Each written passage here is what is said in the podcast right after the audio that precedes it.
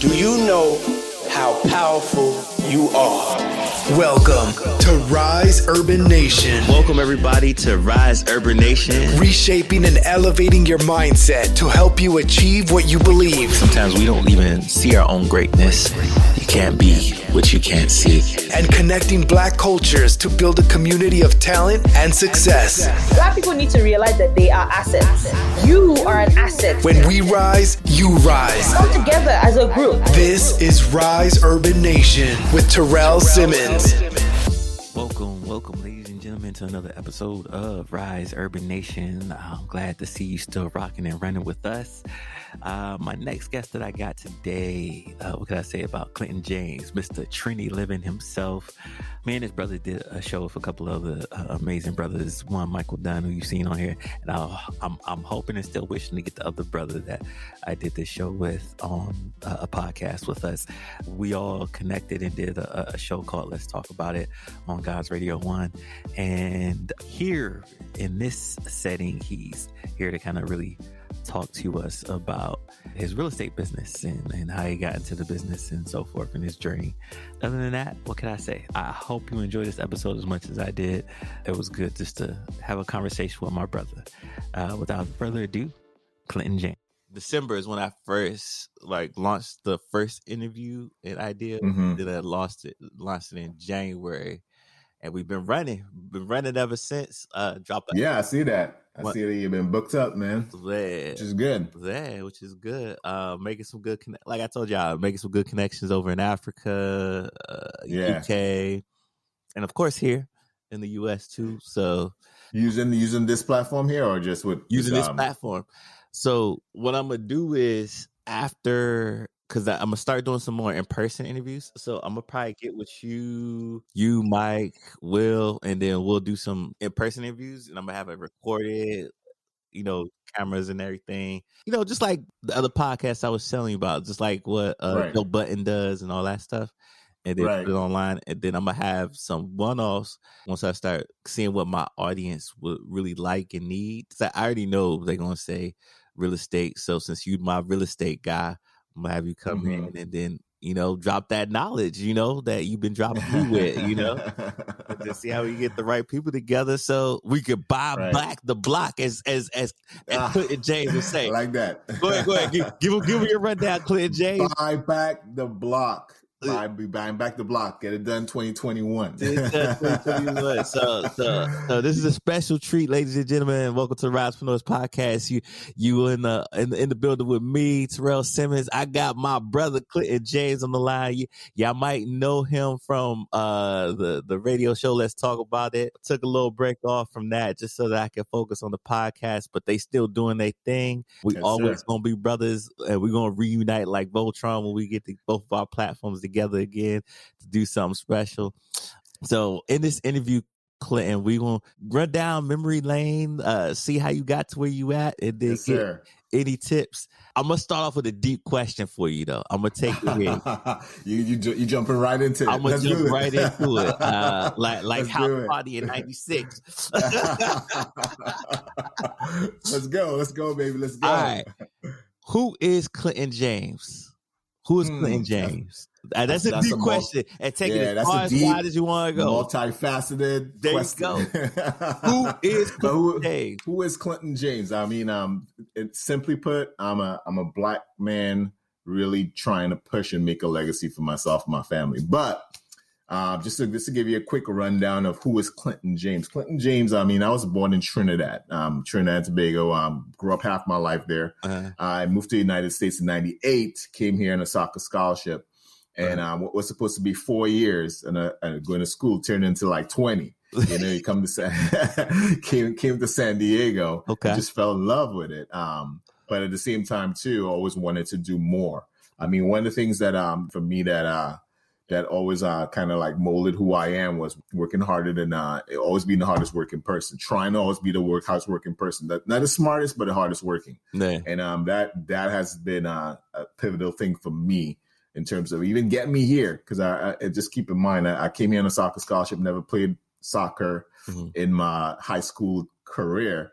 but actually uh, had a had the ability, athletic ability. Yeah. So um, when I graduated high school was kind of at the crossroads, didn't know what to do with my life. But I know I had athletic ability, and then I had um, academic ability. So Yeah. one of the, one of the things that um, my old coach kind of you know told me is that yeah, you know what, um, why don't you get in, um, try playing soccer because a lot of that's that's been an avenue for a lot of people to go to college, especially from the islands, you know, in the Caribbean.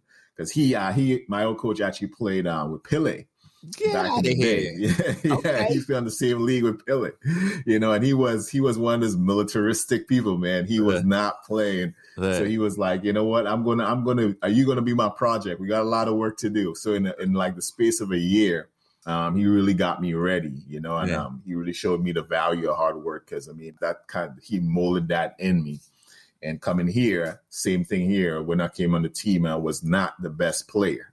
Yeah. you know, I was like, that work and- but then right, but then my coach actually saw the work ethic in me, and he was like, you know what? Um, I want you to be the rabbit, you know, and um, I want you to you you're gonna get our team in uh physical ability. I mean, physical shape.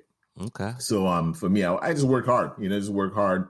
I've always seen the results. You know, so one of the things that um, I'm always I was inspired encourage everybody to do is no matter what you do, just Uh-huh. just just dig down and work hard, man. But that's that's that's a me and just a a summary of my life. But Right. just just just to let you know, my um everything that I do it from the from real estate to building a business to Uh-huh. um, my, my loan signing uh, business is it's always just drilling down, working hard, challenging myself. Thank you for sharing that story with us. I always love those stories because what I always like my listeners to see is like, you know, every everybody starts from a humble beginning and everybody has help at some point. It's not where you start, it's where you finish, right? That's right. Um, That's and, right. You know, that mindset of uh, hard work, even if you don't have all the resources and tools, can get can get you there. You know, um, you know, Yeah. even the broken clock is, you know, right twice a day. So you're gonna figure something out. I like that. hard work. that, that is true. That is so true. You'll find you find your way. Um, You know, one thing I, I love about talking with you too, Clinton, is because both me and you, although I didn't uh, come from the islands or Africa, as you know, my stepdad is from Nigeria, uh, and and so I grew up in Nigerian culture, and and me and you had that same mindset on work ethic and, and going out and getting it and really getting it out the mud from the concept of not growing up in the same mentality of uh, you know as black americans right? That's right. and, and we see the world differently from that. Uh for me it was always a difference between how black americans who lived here and Mhm. you know immigrants and so forth uh seeing the world and and how they navigated and maneuvered through the world was always differently what how was it for you like you know coming in as i don't know if immigrant's the right word but not being yeah, yeah. born black in america coming Right. in and experiencing black america how was it for you No, no. Yeah, it, it I think um just to I mean, a lot of people always have this misconception about immigrants is that um they come here and they they um kind of like they separate themselves from the black experience, you know. One thing I always tell everybody, the desire to come here for anybody across the world is going to be high, you know, especially if there's this is the land of opportunity. That's that's what it, America is to the world Mhm. uh, when we see the world. Now, if you're if you're working at McDonald's here, I always tell everybody you are part of the one percent of the richest people in the world. if you're making minimum wage in the really United States, yeah, you are the part of the one percent of the richest people in the world. Right? Not not America, but the world. yeah They see when when we get here, it's kind of like you see that there is um, a sense of where people feel like, okay, well, there's discontent, you know, and um, but we come here and we we see this different, you know, uh, from the get until we get acclimated, Mhm. you know, because we would take any job just to actually put food on the table, right? Or we would hustle or we would grind, whatever. We don't see a lack of opportunity until we we start getting acclimated where the, um, the cost of living starts catching up with us while we're here yeah you know so a lot of immigrants tend to move around wherever the opportunity is right yeah now one of the things that um I, I- the story i tell people and i'll go jump right into my first job and how i uh, my my mindset was uh, my first job when i got here to the united states was um i remember i got a job at a um at a furniture store And I remember I just wanted any job that would pay me a paycheck. So if I had to work in the warehouse, I was doing that. Yeah. You know, and the the, the problem is, and um, I'll say I, the guy was willing to pay me under the table. Yeah. Right. Because at that point in time, I had to wait on my work visa and stuff like that. So Mhm. I was doing odd jobs. I remember I was, I was even coaching, um, doing some soccer coaching on the side and stuff like that Mhm. for, for high schoolers. Okay. And I remember um, my first job, my first real job working in a business was uh, at a furniture store, a small one. Mhm. And I remember the guy, he sat, he's he, um, I remember I was like, I'll do anything. I'll work the warehouse, whatever is available. And um, the guy put me on the sales floor because the, the, it was so small. He's like, you're going to have to work in the, the warehouse anyway. And so in the sales floor is where we, we make the business. So I, that's, and then what, what he did was he, he kind of like, he broke down sales to me because that was my first sales job Yeah. away from like manual labor and skill labor, you know. But he broke down what sales was to me and how how to sell um, stuff effectively or sell anything. You know, he he broke down the fundamentals of what sales is. Yeah. And I and I, for me, I didn't know there was like a technique to all that. Uh-huh. And then he, he used to give me examples, re- real life examples, and then have me try it. Now that's where I learned the blueprint Okay. of actually business, you know. So because at the at, I worked there for maybe a year, and I remember that I was enjoying it so much because I was learning so much. You know, I was like, it was like for me, even though I, I didn't know how, how I was getting paid. Mhm. you understand? I was learning so much, and at one point, I remember um, the, it was the uh, guy and the owner Uh-huh. and all the two of them always used to butt heads. And one time, the guy took some a break away from the shop. He was like, "Yeah, I got to go on vacation, get some stuff done." Um, and I remember he took two months off, and um, they put me in charge of it. Like the I was op- from opening the store to inventory to um, to um, to accounts receivable to accounts payable, dealing with all. Because at that point, after like about two months, and then um, I I was the one doing and that for a full month until um, the the sales manager came back Yeah. and it taught me one thing is that even though I, as I said,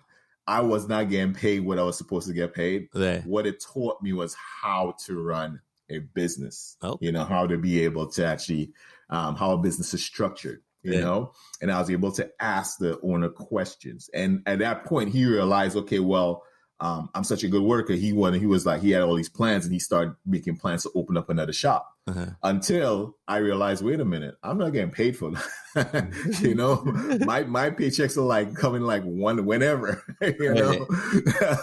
so, but at the same time, I tell people it's like this: it's like your job is you, you're going to learn business in two ways. A lot of people always ask, well, how do you become an entrepreneur? And this is that. Your job is always going to open an opportunity Mm. for you to actually learn how Yeah. to run a business. You, you just, I mean, at the end of the day, that's that's where you get the fund fundamentals and the, the school. And it's all it's how all how you want to take it. You know, you can go there and get collect a paycheck, or you can go there and learn something. You know, and then you can take that what you learn and then uh, level up to the next level.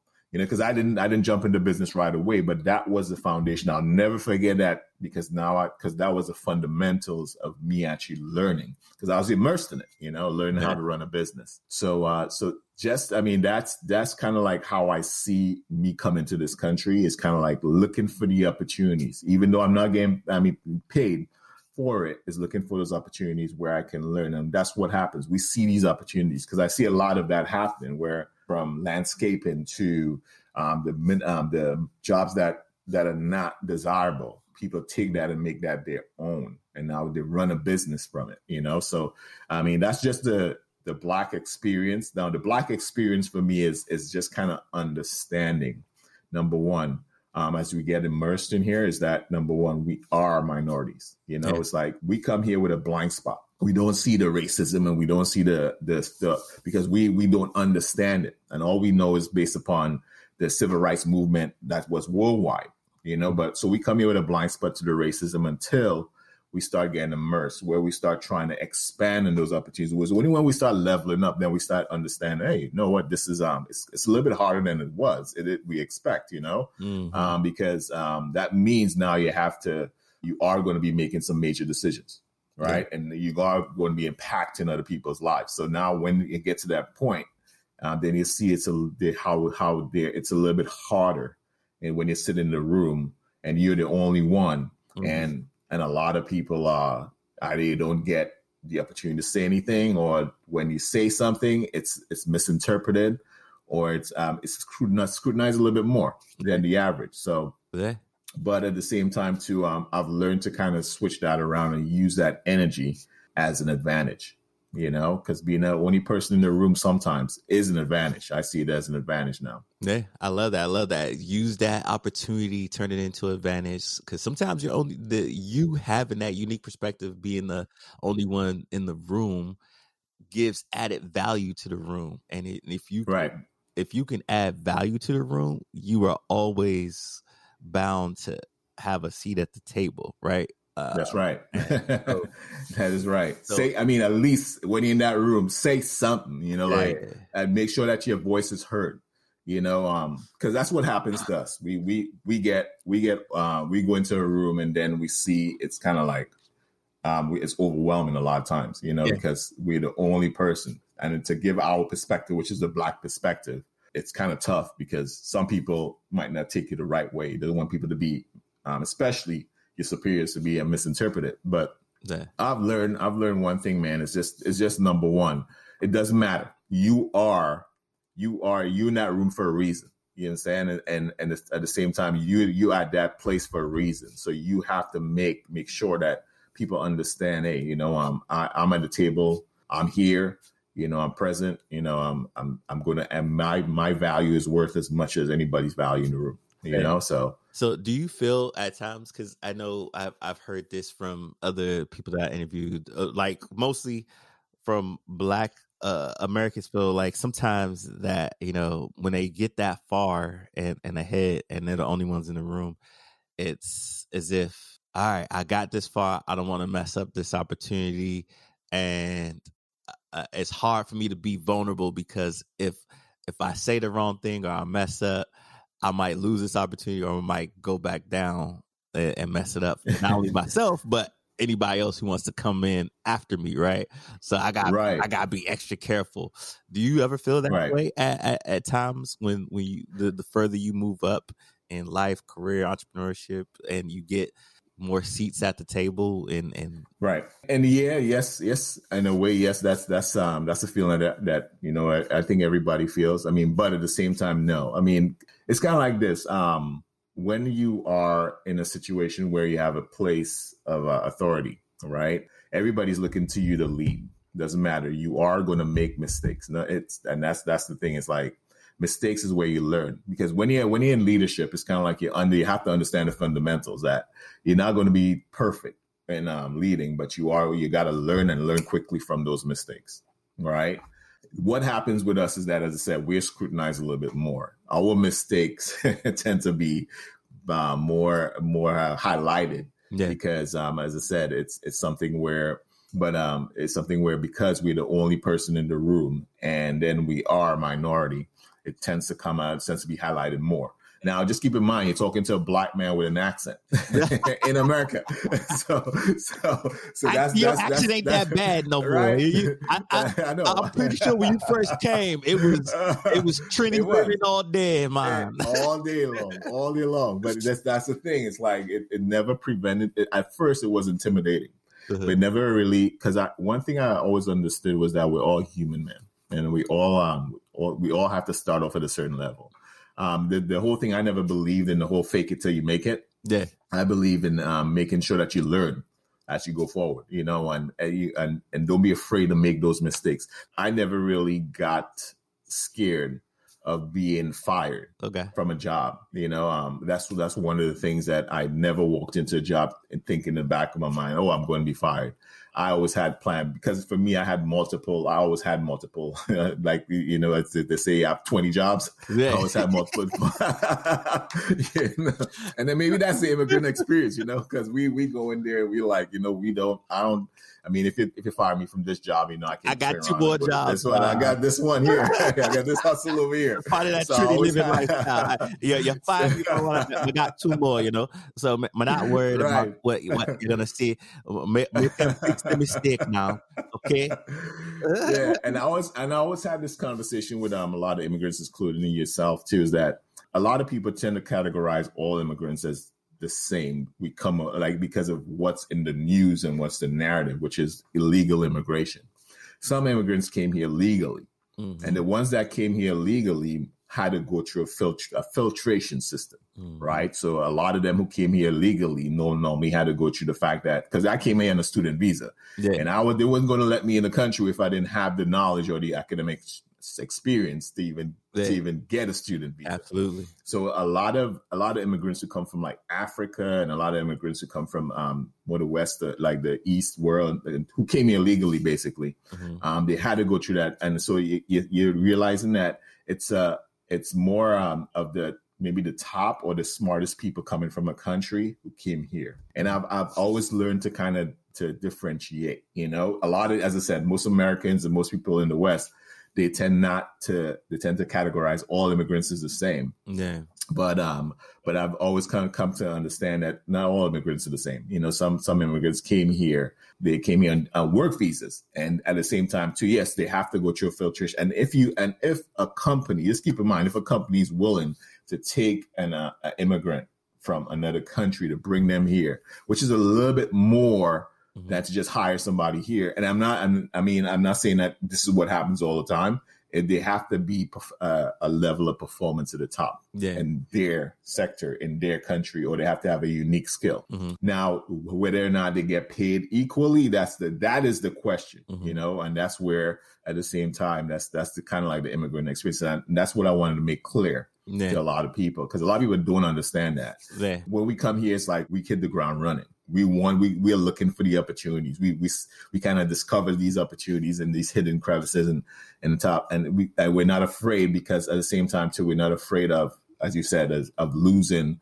or the legacy that we're going to create because we know, okay, well, there's so many other opportunities that we see. Now, the stability is what we we we strive for, you know, because uh, it's hard it's hard having multiple avenues and always leaving one job to the other to the other to the other because that that doesn't create stability, especially if you want to build yeah. a family and want to build something. So we um one of the things about uh, most immigrants I always see is that they, they, they, later in life they seek that stability, which is they try to create a career or they become an entrepreneur, um, or stay in one place, you know, and then level up consistently but yeah, I mean, um, for me, I, am not, I'm not, I don't go into that situation in the back of my head. I thinking, okay, well, visa, this is what's going to happen in this situation. Every, um, every boardroom, I, I always, I always approach people as human. You know, I mean, one of the other jobs that I want to point out that helped me a whole lot was working, um, was my internship after I did my grad program. Okay. Um, I did, uh, I worked as the executive um, intern for the CEO of the, um, the World Trade Center San Diego. Oh, wow. So, um, so I did that for six months. And I remember that opened up a whole other level of um because uh, I remember I because I, I had the one I was the one contacting all these um these CEOs of different companies in San Diego and around the world, and I I remember I used to I used to receive the CEO's emails, and I and I remember seeing some of these emails of how the, the board members are talking to him, uh-huh. and I'm like, whoa, you know, that's because I'm talking about explanatives and stuff in the in the email, you know, like I'm paying all this effing money, and you, you, you know, this, you're, you're not doing the job. I'm, I'm paying you all. So I mean, and these are these are the that's the human element yeah. You know, because it's um for me, it's always about the value comes from the the return on the investment. You know, if you bring value and you show people you can create that return on the investment, and anything you do, and you work hard, it, it's always you're always gonna. There's no way that you're gonna be um somebody you're gonna be easily replaced. Yeah, you know, so true, so true. Uh, so so many things uh, unpacking there, but I'm I'm glad that uh, you broke it down for us. I, I, think when I go back to the immigrant journey that you talk about, um, and so many immigrants that I've gotten to work with throughout my workforce development career, one thing that I think we could do better in this country is just uh, take advantage of the skills that all the immigrants that that come in bring. I, mm-hmm. seen people who are doctors and lawyers in that country, and they come over here and they they start all over again because it didn't right quite equate. But and I'm pretty sure they were brilliant at what they did over there and they had a passion for it. But to start back over and do something totally different. Um right. I, I know you as uh, for me, you've always been in real estate. So I want to go back right. real quick and, and chase your roots back into how did you get from let's let's you know like you went from working uh and furniture uh right. and, and, then you had the boss for a little bit uh where you, you you got to see the behind the scenes of how these board members act how do you go from furniture to real estate give me give me the breakdown give me the story yeah well my my first experience or like my first taste of real estate I remember it came when um when I first moved here, my second year in college. I stayed with a host family. A host family kind of uh, took me in, and they made me their like they kind of made me their extended son, you know. And I remember um, the husband he was working and uh, he was a border patrol agent, and then uh, the wife she used to work as a loan processor for this small um, loan processing company. And I remember um, one of the things that impressed me while I was there, they um, they always at the home that they lived in, they actually added on another room and they made me um, they gave me that room. And uh, at the same time too, I used to see how hard the wife used to work. Not, not that the husband didn't work; he used to work hard because he had like he used to work nights and stuff. And then she used to bring home all these files, and I was every night going through these files and stuff. And uh, but at the same time, um, I was used to see the when we took um, when they took like holidays and vacations, they used to do it big, you know, because they had homes in like Big Bear. They had all the toys. They had the boats, the jet skis, the the four wheelers, do buggies. I remember they bought me my first car. They bought me um, uh, a Yamaha four wheeler, you know, and I remember going out to the desert and being one of the only black guys out there. driving around on this four wheeler. you know? so, um, but at the same time, too, it was a lot of fun. So, I mean, one of the things that I wanted to figure out was what what they did, what she did. And um, one night, one night, I remember I sat at a table while she was doing it, and she kind of started explaining it to me. She was processing these loans that were coming in, and that was a peak of the real estate industry too. So she was like, "I get paid on each file I process." And when she told me, I was like, "So how much you get paid?" She's like, and then she told me, I was like, whoa, and I was like, that's a lot of money for one file.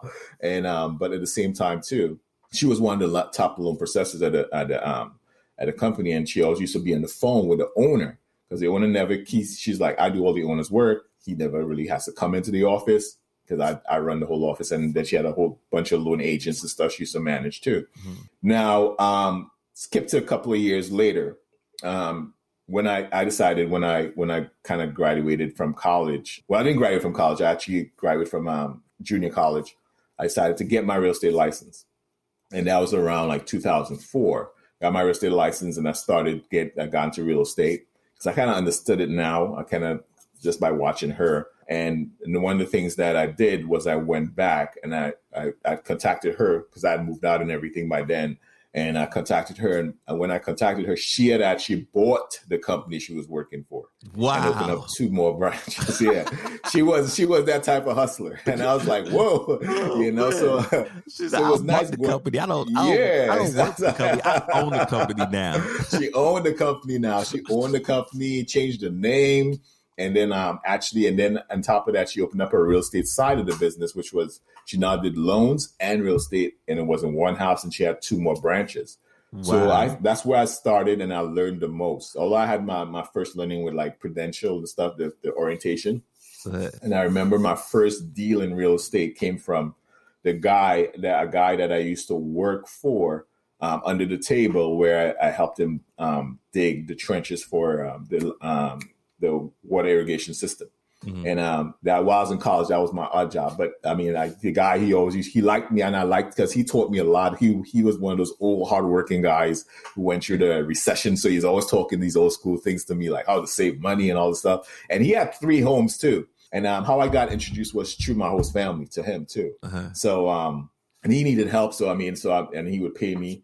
Um, so I mean, at the same time, we used to sit down. Every time we had lunch he would tell me about these the olden days and and how he actually came up and bought three homes and stuff like that. So I, I mean, I was, I was here. I was kind of immersed into it in San Diego. Yeah. And um, I remember calling him up when I got to real estate, and he was like, "Oh, you got to real estate, man. This is good. This is good." I was like, "Yeah, well, I'm looking to see if you're we're looking to sell." He's like, "Okay, well, Clinton, if you can give me this amount for this amount, this property, it's all yours." And that that was how I got my first sale in real estate. Yeah. You know, um, it's just by going through the people I, I know because I didn't really know anybody here. Yeah. And when you're when you're an immigrant, it's kind of like you don't know too many people who are owners, you know, mm-hmm. like or entrepreneurs, because that's that's the level that you got to start. I mean, you got to get up to. Yeah. But um, but I had to use what the people around me. So um, I remember then then he told me then he that's then when I reached out to him then he told me about Chris well I, I don't want to call her name or anything and he told me about the people who I lived with that Yeah. she owned the company now. Yeah. and um and so I reached out to her boom I started working for her. And that's where I got my best like I would say my best experience in uh, education in real estate. Because now I the doors were wide open. Like I would walk into the office sit down in these meetings. And um and then on top of that I was encouraged to get my broker's license something that most companies or, or brokers do not do right? Because it's something where if you go to any of the big companies that's something that they don't encourage you to do. Because if you get your broker's license that means you're out. Right. you know most people most most brokers want you to stay. But she encouraged me to get my broker's license and i remember she even because a broker has to write off your experience like, and your and your um your, your time spent in real estate when you're applying for it. And most brokers don't and especially me being a young black man as i said with an accent you know i remember doing she being able to actually help me with that Yeah. and then uh, so i started Now- the process of going towards getting my broker's Now, now license. break that down for me real quick. What's the difference between a real estate license and a broker's license? Well, I mean, a real well, to, just just to give you a, a synopsis, uh, just a summary is that a, a real estate agent can't do business without a broker.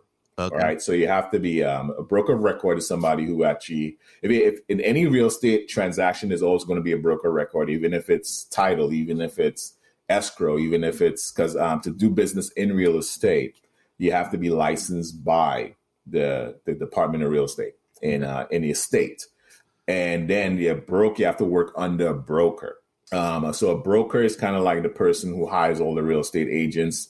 Um, and it doesn't it doesn't mean that when a, you're still an independent contractor, but you just have in order for you to sell real estate or do business in real estate um, and practice real estate, you have to be under a broker. So the broker of record um, is something where it gives you a lot of freedom.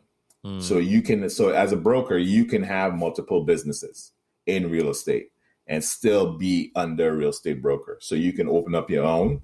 You can work for you can you can start a property management company. You can start an escrow company. You can start start a signing agency, and have multiple businesses in real estate and still be signed under another broker, right? Mm. As a as an associate broker. Now, as an agent, you're not allowed to do that. Mm. You know, you can start a team. That's why you see a lot of um, agents start teams. But at the same time, too, that team still has to be under a broker of record. Got it. Um, and I and I realized the freedom that I needed, and it, and then on top of that, um, to, and the control that a broker has in the in the where they want to go in this business in this industry, because this business has so many opportunities, you know. Mhm. Um, and I just didn't want to always having to leave one brokerage to go to another, to another, to another, because it um to me it was more uh, it's more for me as I said the stability factor, Yeah. you know. So um so I was and I saw and that, that was kind of taught to me also by by her, which is something as I said you don't really see, you know, because and then um I saw the process of buying homes and she was flipping homes consistently Okay. by the time I got to start working with her, she had like nine homes, you know, and every year she'd buy a new home. And um, so I mean that that was kind of like the experience, and I saw how much money she was pulling in and making too. I mean, she was one of the first millionaires that um I knew of personally. And the thing about it, down to earth, you know, like really down to earth person. Yeah. You would never know she's a millionaire, but at the same time too, um, she was really about people, like really helping people. So one, two things that taught me was that um, number one, you have to be able to be passionate about what you do. The hard work is, is good, but you got to be passionate about what you do and what you're doing. And, and then on top of that, you got to find a way in which you can help people. You know, you, it's kind of like you, it, you, you you don't want to go into business just to make money. You want to be able to impact people's lives. So that was kind of the, how I wanted to start um, structure my business. If I've got into business, is to make sure that my business is impacting people's lives. If not, if not, I mean, and and how I was able to do that in real estate is by joining organizations Mhm. that are part of real estate, but also impacting people's lives, like NAREB. Um, I mean, Yeah. I'm a board member at NAREB now, so um, I want to be able to structure my business like that. Man, and I think you've in, in our community you've been able to affect a lot of people's lives in, in so many different ways. Not with just just the radio show, with the education lessons you've been given, how you consistently go to these barbershops and to the community to educate and try to get the give the best value to those people who come to the market. And just to be clear, ladies and gentlemen, this, this Clinton's gonna be the one that's gonna give me my second home. Like, you know, he out here, he out here making sure Love I it. love it. for my second home. hey, we ready, man. We ready. Let's get it done. 2021. uh, be transparent, uh, and then we go definitely have them come back and give us some some some value of how you get into the housing game. You know, at a later date and time.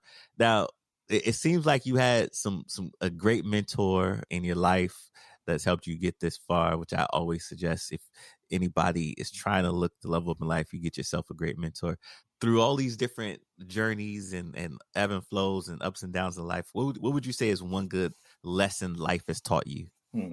One, one, well, I, always go back to um, the Bible verse that I, I live my life with. Now, everybody who knows me knows me knows I, I love this Bible verse. I mean, from college, my college roommates, all the way to um, even my host family. I remember I still have the plaque that my, my host family um, she actually printed this plaque because she know that was my favorite Bible verse. Mhm. I still have it today.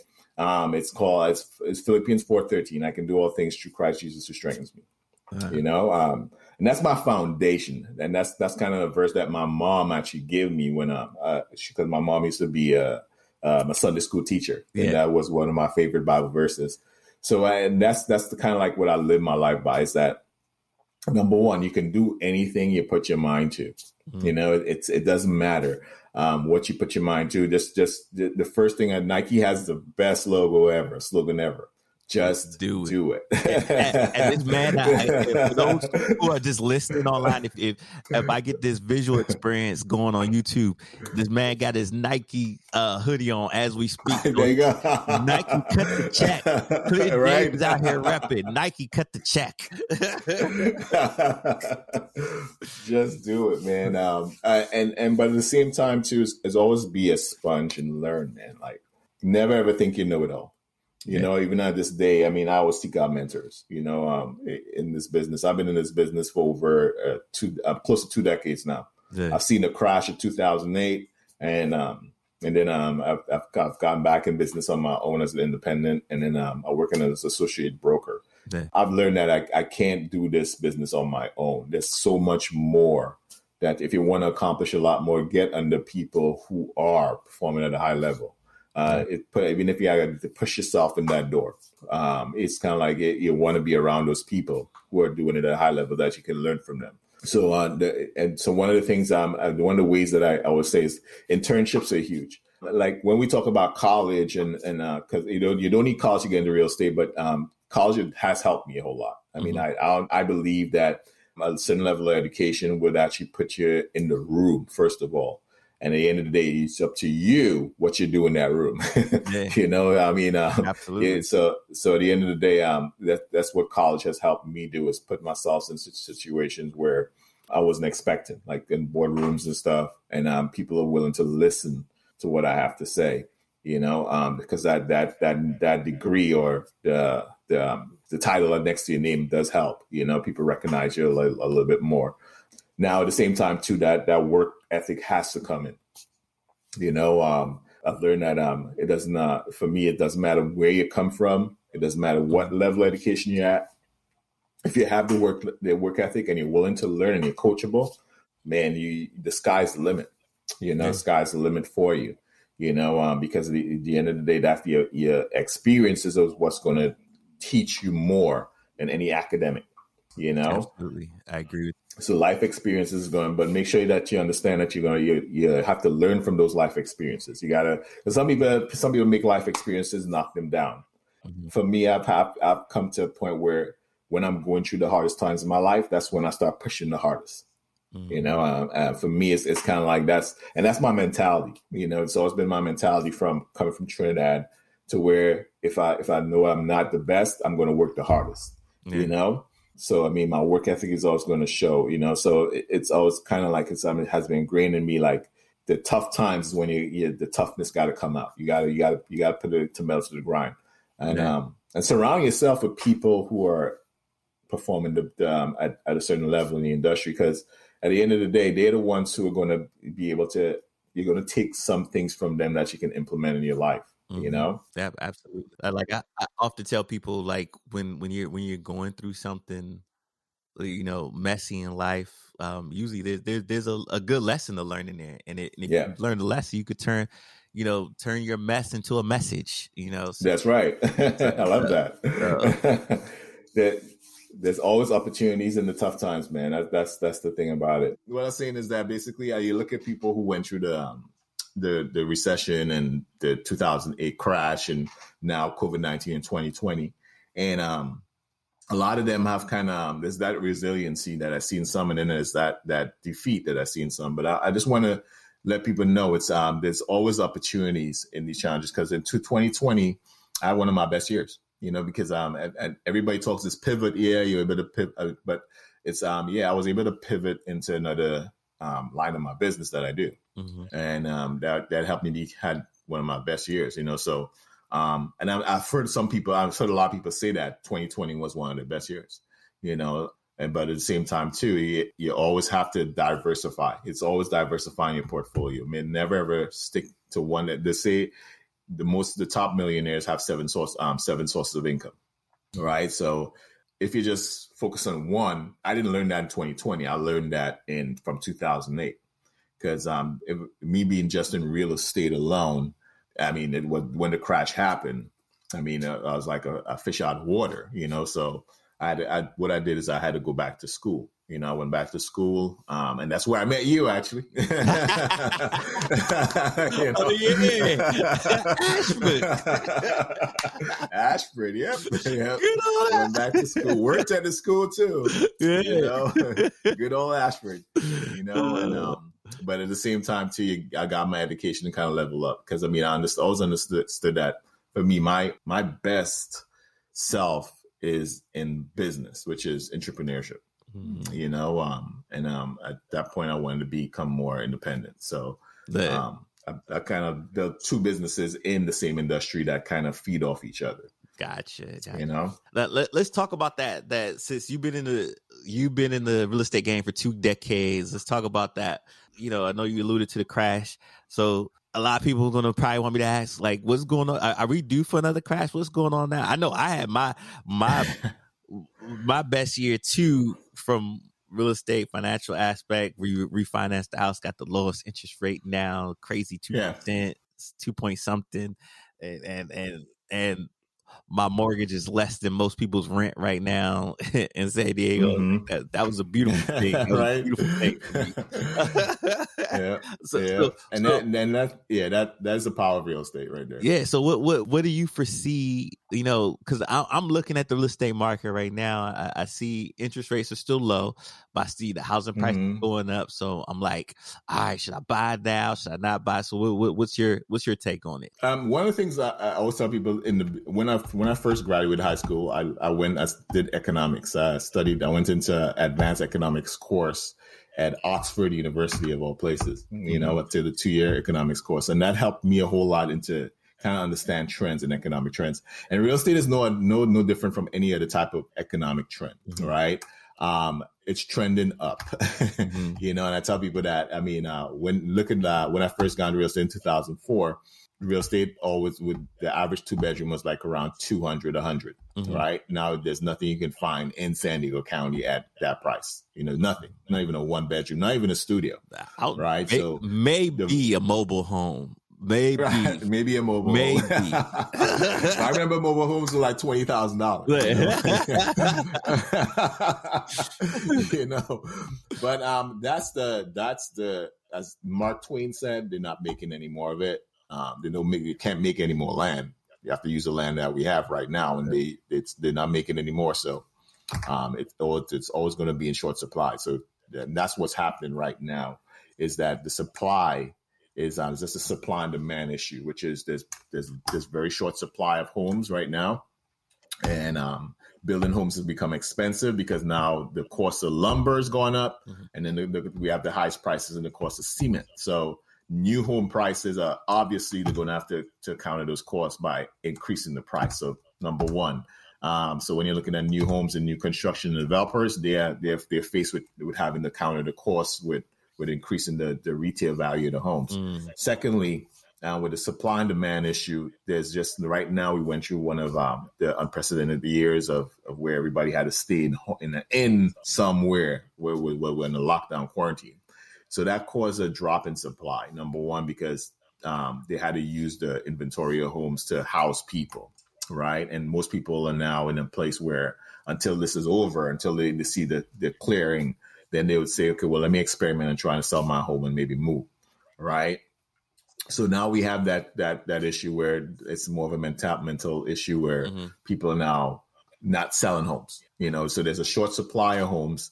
So and then there's a high demand because of interest rates, which has to stay low because they can't they can't just suddenly increase the interest rate because there's so much money in the in the, in the pump so much money in the economy right now.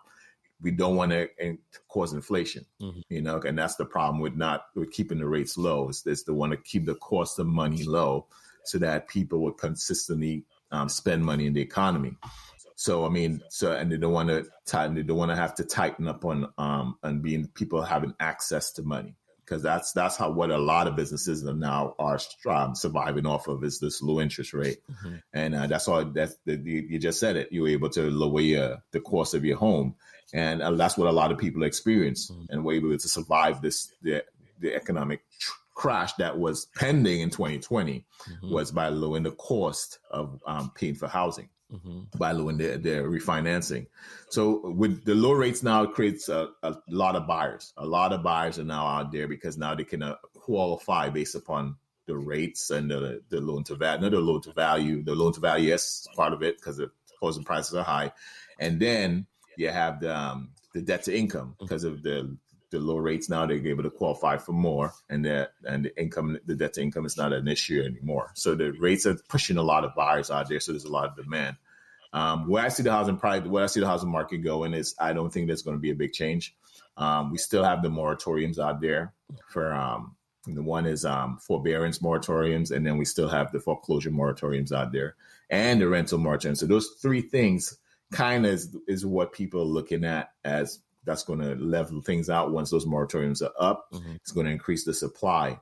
But at the same time, too, I don't see it making a drastic impact in the, the pricing or the, the market right now. Mm. I think more until rates start going back up, then we'll see a pretty a change and it's not going to be a change. I think they're going to really do it slowly because they don't want to cause another crash of 2008. Mm-hmm. So they're going to do that very, very slow of increase in rates. I mean, we see it going back up, but it's coming back down. They, they, are kind of like doing this this game right now. Yeah. yeah, fluctuating right now. So, but I mean, it's it's it's. I don't see it. I, I see. I tell everybody's like this: if you're qualified to buy a home, go ahead and buy it. Yeah.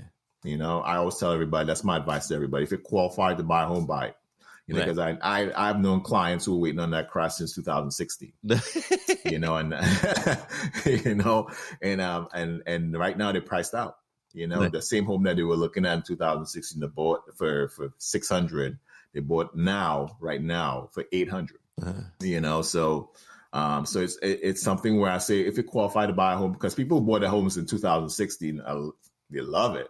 you know, they like you, you, you bought your home a while ago. You love you, you, you enjoying this moment right now. Right. You know, um, if you put your house in the market right now, you can get more for what you pay for it. But a lot of the problem is, is that okay? Well, what am I going to buy now? Yeah. you know, that's so only so, problem. Um, like, I if I put yeah. market, what am I going to buy? And, right.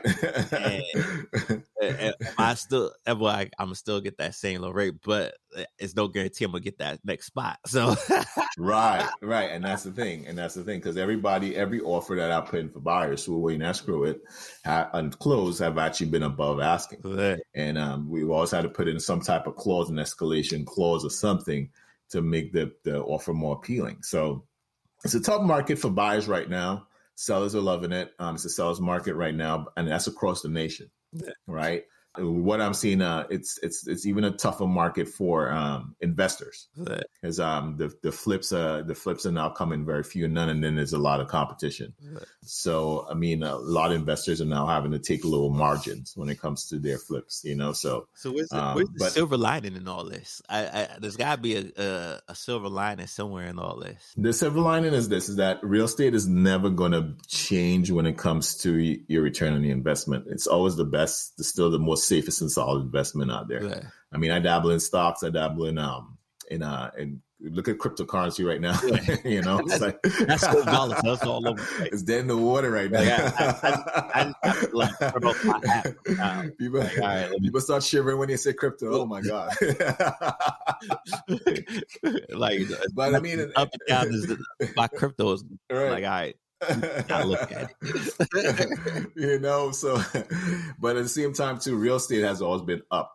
You know, after 2008, I think they've put in so many different indicators and and um, and protections for the real estate consumer because um, before it even crashes, there's they're putting in all these they put uh, all these monetary and fiscal policies that will prevent that the, the 2008 from happening. So we, I would see it, a crash is almost next to none. It has to be a really drastic situation to see a crash Mhm. happen in the real estate market. But I think what happens is that it starts to level out Mhm. in the next coming year, in the next couple of months, because now the supply is demand. Because we now go back to normal where houses stay on the market 30 days instead of a week Yeah. or two days, you know?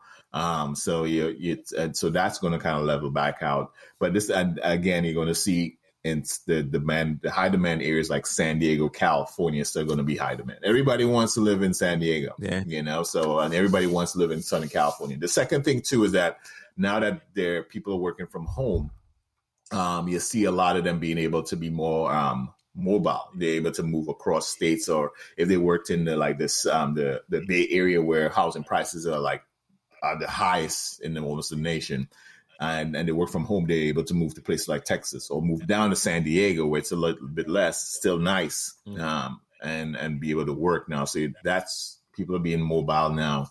So there's that's that's also pushing a lot of demand. Okay, I like I like that. I like that. So, because I know there's going to be listeners that listen, that's going to be inspired by your story, and, and really want to get into the real estate uh market and and start to seeing how they could build a career. What would you give? What advice would you give to somebody who would like to start a career in real estate um, and take the, a similar path to you? Yeah, I mean, anybody, uh, real estate is an industrial, uh, especially where it's all about where you live and location, location, location. you know, um, you know that's that's a mantra for real estate. I always say like there's there's real estate agents across the nation. Everybody, there's the top three um, necessities that people need is food, clothing, shelter. So real estate is one of those necessities that is always people. It's always going to be in demand. You know, so um, any anything that touches that industry um, is always going to thrive, right? But at the same time, too, when you're in the sales industry real estate, that's where it becomes very competitive. Mm, Is uh, number one when they come into real estate is to really get a mentor. You know, I mean, I, I um, there there is companies out there that give you a mentorship program. You know, um, on orientation program where um, there you get like sixty days or 30 days of good training before you get out there. Because new real estate agents um, who go out there if you want to get into real estate the, this is a tough industry it's a revolving door. Uh, retention in real estate is very low you know when it comes to new agents. Um, because it's it's you guess keep in mind and especially where there's there's high demand like california Mhm. to say i think it's one out of every thousand pers- people here is a real estate agent you know so um yes i mean it's something it's it's something like that like one out of every 5000 of every thousand person is a real estate agent. You have their real estate license i will have their real estate license. Okay. so there's a lot a lot of real estate agents here in california but um there's so many different assets to this business that once you get a good mentor get into the business understand um, the fundamentals of it you can choose what direction you want to go in because it's not all about sales now, now there's there's companies like Zillow. Yeah. Zillow's not the biggest real estate company in the world, right? And that's because of the value of Zillow right now because they're on the stock market. You know, back when I was growing up, when no, no, when I was growing up, when I started real estate, Prudential was the biggest company in real estate. You know, Yeah. so I mean, and that was because they had the, the biggest amount of residential sales. You know, now it's no longer that residential real estate, the biggest residential real estate company in the world, Zillow. Right. So it has changed, you know, and and but do you have to? One of the things about it is this: you, you have to you have to understand and acclimate to these changes. Yeah. Because when I got back into real estate in 2013, I had to start all over again and learning Oh, really? about yeah, learn the fundamentals and how to even use the real estate now, which is all automated on the computer. Yeah. Did it change, back did it change a lot from 2013 to the first time you were first in it? Yeah, it did. It did a whole lot. I mean, and then there was all these regulations that came in because of the the prior crash. A lot of it changed, and then I had to go back. I went back to school and I learned that the whole like even marketing real estate now is different. Mm. You know, um, where everything is done online now, and you don't even need a website now for real estate. Everything is done through face the social media platforms. You know, Mm. Um, a lot of a lot of companies have now gone over to that. Now even Zillow is is um actually has a is a one stop shop. Zillow where you can buy, sell, finance, even flip real estate on all through Zillow now. Wow. So even um even how you access properties, you can you do it on your phone. You, back in the day, we used to have a key card. You know, um. So yeah, it, things have changed. It's become more automated, just like any other industry. But at the same time, to this is the best time to get into real estate if you really want to learn it. You know, because right now we have such a, a, a right now because of demand, we have a shortage of agents. You know, and so uh Even so with it's 1,000, one agent for every Yeah. thousand people, we have a shortage of agents. Yep. Yeah, because when you look at how many offers are being presented on one property, you know, it's like 20 offers every property, average amount of offers being offered in every property. So there's buyers out there who are, who are falling through the cracks, you know. Um, there's buyers out there who are not being able to be serviced the best, you know, because the average agent without a team can't service like multiple buyers at the same time, you know. So um, there is a shortage right now, and and and some there's there, there's um eh, you're seeing a lot of new agents coming in the, Yeah. the industry. So I, I would say get get that training first, go through the orientation, then you can choose what avenue you want to get into real estate. Al- Also have have some backup savings. Don't get into real estate thinking that this is a this is a paid job off the bat. Mm. You know, I would, that's the number one thing that I see with most agents. They come in and they think, okay, well, I can make. Some agents get uh, hit the ground running and they start making money, but keep in mind there's a 30 day wait. 10 times, sometimes 60 days before you can get paid in real estate. So I would say have at least a backup of two to three months of uh, savings in real estate, so that way um, you can stay afloat. It, it's it's an industry where every until you get a check in the mail, yeah, deal is closed, and I don't depend upon one deal paying my bills. You know, it's like it's it's never it's not. Don't get into this. Even if you're an investor, Mhm. even investor investments, even that's more even tougher because um a lot of times you have multiple deals and they all fall through.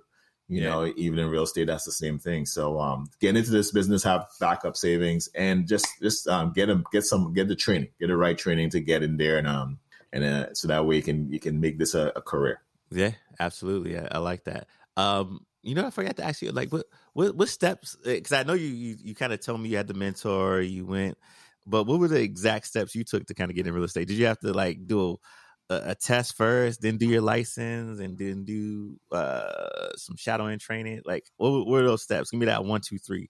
Yeah. So first, first you gotta apply. I mean, so when you apply with the state to Uh-huh. get your real estate license, now there's, there's you can go get directly get your brokers. Um, a lot of times though, you still have to. I don't know.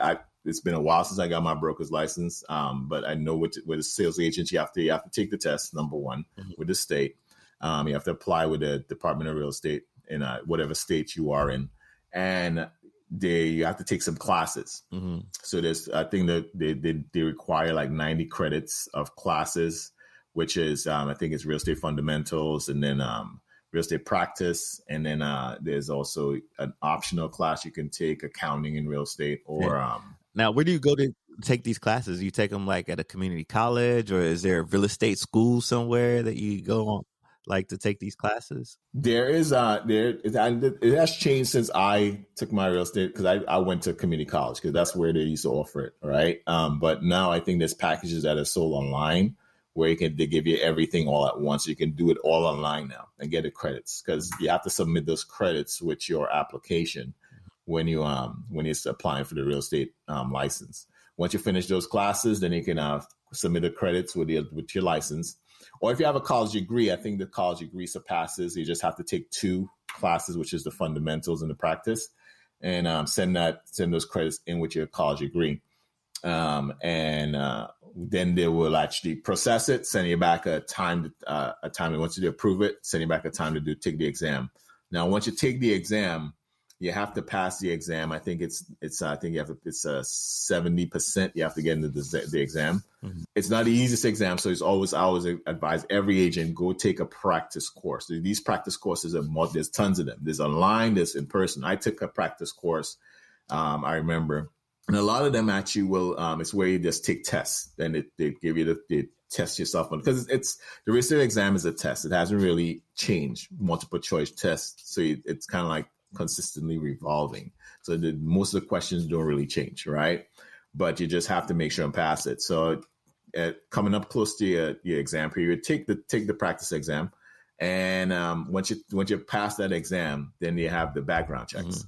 Um, the background checks, the screen, they, you do the um, the live the live scan where they take yeah. your fingerprints, and you do the federal checks and all that. So once that passed, then you actually get your license you apply to different now the, before you even get your license you will be hit up by the big brokerages because they actually have um, algorithms that kind of like pull the information if you're moving forward to get your exam. It's public record so now um, they're going to be sending you okay well this this is what we offer this is what we offer. But you want to interview a bunch a couple of them. I would say review a couple of um, these um, brokerages and find the ones that fit you you know um, there's tons of them out there right now um, EXP um, is, is big block is uh the, the and then you have um the luxury real estate like um Berkshire Hathaway and stuff like that. Yeah, they're the ones who actually um will hit you up, you know. But okay. find the one that you know, and then you want to the the success in real estate starts with really being able to get get your circle of influence involved, letting people know what you do. Mm-hmm. You know, because um, as I said, real estate is a necessity. Everybody has a question in real estate. It doesn't matter if they're buying or they're selling, they just want to know. Mm-hmm. Um, so you you want to hit your circle of, of influence up as soon as possible. Let them know, hey, you know, you're a real estate agent because in this business, is the saying is it can't be a secret agent. Yeah, you know, it, it, you can't. You know, it's you never. You're not going to. You know, there's no success in that. You have to. You have to make it as public and make it as public as possible. Even if you're in church in your church group or start a group, you know, and let people know what you do you know, join organizations, let people know what you do, um, leverage, you know, certain things that you do to let people know what you do. And that's where the business starts coming in, you know, um, and then, uh, you can, some people do marketing, like a lot of people get business off of, of, um, social media, yeah. you know, in the beginning. So, so there's multiple, but find, find a, find a way that you can actually get the word out there that you are in the business of real estate and you're a real estate agent. So once you do that, um, and yeah, surround yourself with with um, people who are in the same industry. Get a mentor, you know, or somebody who can help you out um, in trying to make sure that you who's doing it at a high level. Because I mean, the the state, every county has its real estate office, like SDR, San Diego, um, San, San Diego Associated with Realtors. Join that if you join uh, the realtor, because if you're broke as a realtor, you're gonna have to join the Realtors um, Association. That's where you get the most help, the most resources, yeah. right there you know um, so if you want to start and learn the contracts they have classes for that they offer so much training because what one what they want to do is make sure that you're successful in the business there's mm-hmm. so many avenues that are set up for you to be successful in this business yeah absolutely and i agree to that um, and there goes that mentorship but key again you know yeah. Uh, one thing that I, have learned about buying my first property that uh, mentorship education is key. Uh, my my first uh, person to educate me and, and, get me into my first home. Shout out to uh, my agent at the time, Court Bailey, a black man who uh, sat down and educated me because uh, I didn't think I was nowhere close to being ready to buy a, a house. And he sat down, went over the numbers, pulled the credit, like, yeah, you you, you guys are more than ready. Like you got more than what most people got. And I was like, really? Like I thought, okay, like here, and, and, and, right, and and it took him. It had it had to be specifically him because if it was a if it was a white agent that came to me, they wouldn't be able to have the same conversation that this man That's had right. because he he he came to me in a in a he spoke the, the same language. You know, it was, just, it was a comfort level that right. had me.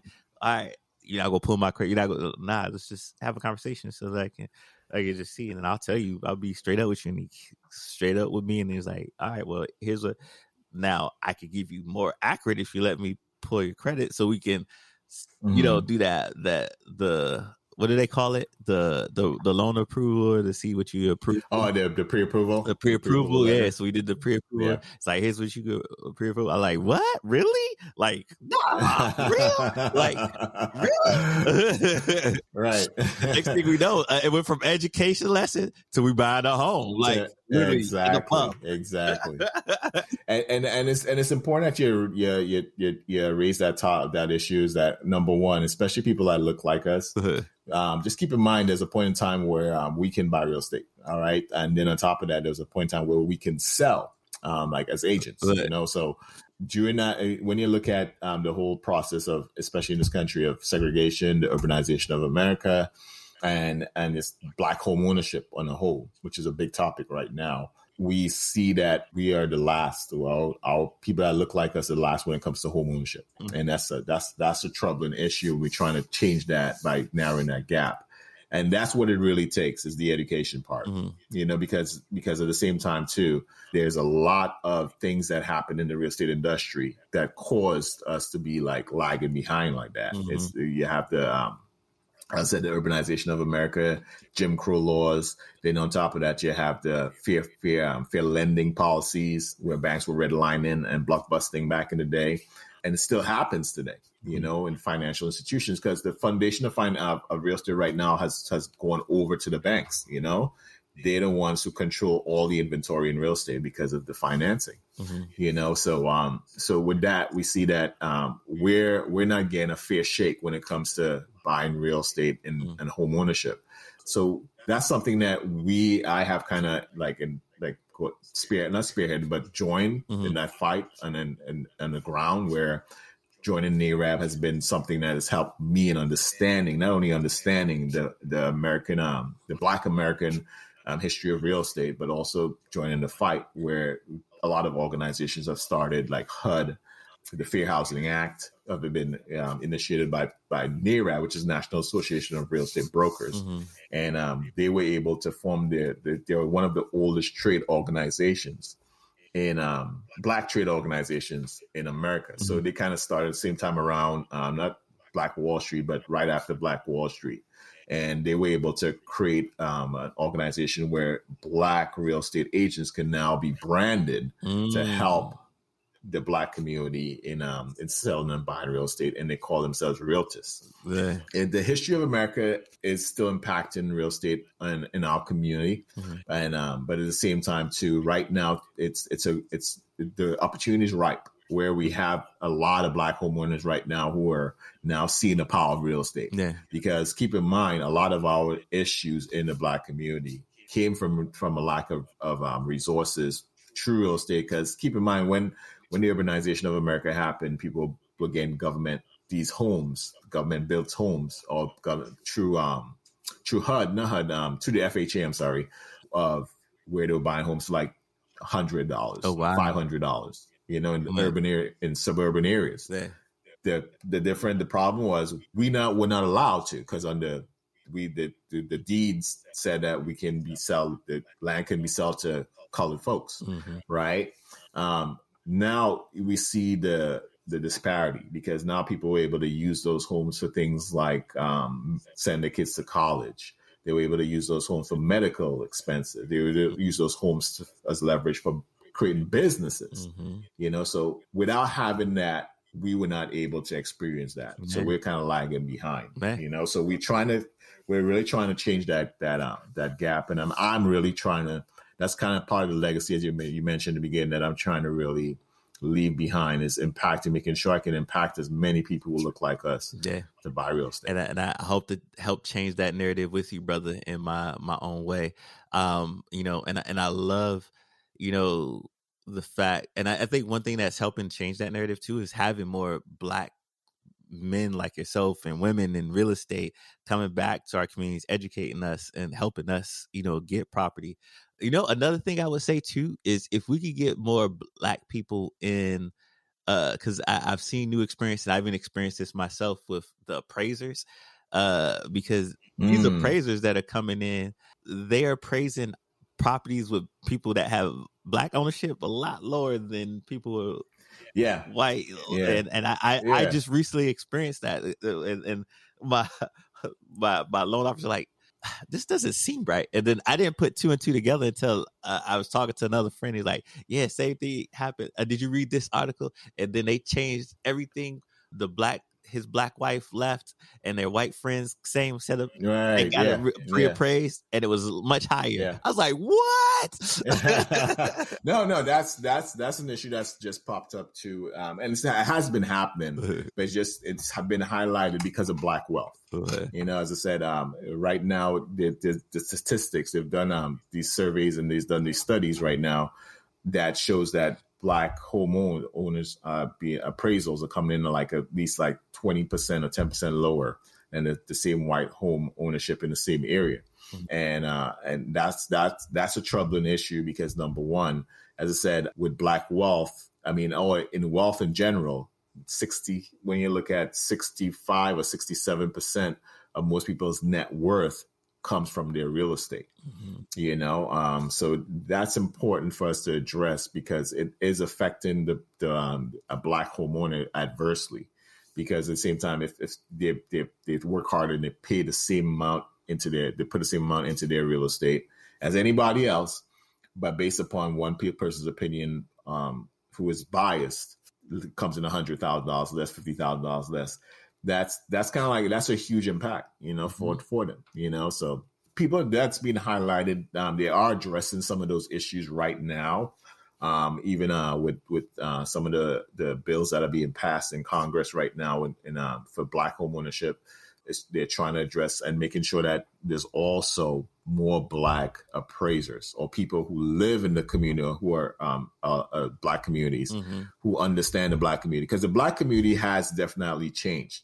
You know, it's it's kind of like you look at places like that where gentrification is happening. People don't like that word, but it, it, it is a real thing yeah and it happens in almost every state right now. In every city, is happening. You know, um, so that's the that was the, that is the black community. So if people are not getting the fair value, market value for their homes in those areas, it's kind of like they're being pushed out. hmm You know, so um, that's something that that's being addressed and looked at very heavily right now. More getting making sure there's more black appraisers or people who look or people appraisers who live in the community and are, are familiar with the community. So- Yeah, absolutely. I love that.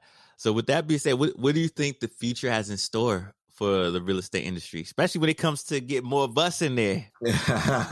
well, well, what I'm seeing is this: is that the talk of um, with with the whole talk of buy black and the whole movement now of black wealth, and then we have um, Tulsa, Oklahoma, the Black Wall Street. You're seeing that the recur- recurring um, verbiage of real estate is coming up. You know, it's coming up consistently because we not only need real estate for homes, but we need real estate for businesses. There's also the commercial side of real estate, and um, that's something that Black Wall Street definitely um, we we embraced when we created that um, Black Wall Street. It's to have our own. So I mean, it, I see the future is bright for it. I think the this there's still a um, there's still a disparity, and uh, but that disparity now we we it's, uh, people are talking about it, and that's what we need is the narrative to change, people to address it, and then uh, you see politicians are actually now starting to really look at it as a as an issue. I, I, love the where real estate is heading with the technology involved now. Yeah. One of the things that a lot of people are now kind of concerned about is that um, the automation of real estate with true AI, which is artificial intelligence, and then you have these um these uh what do you call it these uh fintech um, banks now that are coming out because Zillow actually is a fintech now.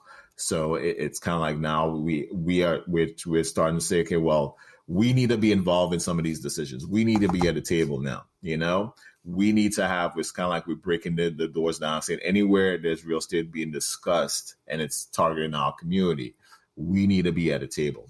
You understand? So so a lot of people now are addressing these issues. So there's there's so many different levels that um, even in the tech industry now, with where we're the, we're starting to see the, the improvement or the discussion of making sure that um, decisions are being made, big decisions about our community in terms of real estate is being made, and we're at the table. Yeah. Um, I love where real estate is going. I mean, in general. Yeah. I mean, real estate is an industry that, as I said, it's one of the necessities, economic necessities. We're never gonna, we're never gonna not need it. It's a necessity. So you see it evolving. You know, it's evolving. I, I see. Um, there's going to be now they have 3D. Somebody contact me about the 3D real estate. Um, people are actually making these 3D homes building real estate from these 3D machines that are building real estate. Oh yeah, Um, those. Yeah.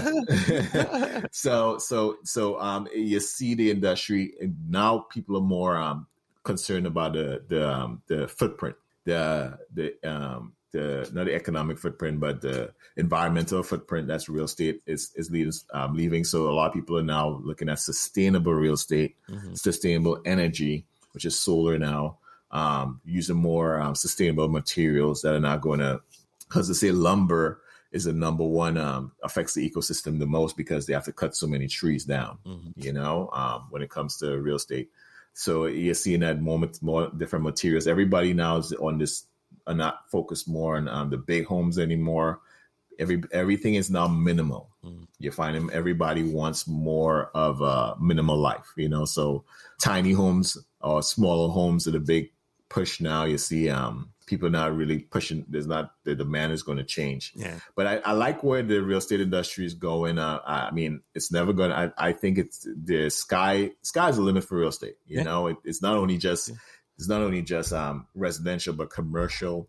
You have um, the hotel industry is one of those industries that I'm looking at that I would tell most investors kind of look into because that's the industry that has has been hit hard most in 2020, and um, uh, that's the industry that you'll see a lot of for sale signs, especially the smaller hotels and motels. You know, coming up. Um, so, so uh, you'll see because even though even though people are this the it's on a rebound, you still have people who are um, struggling.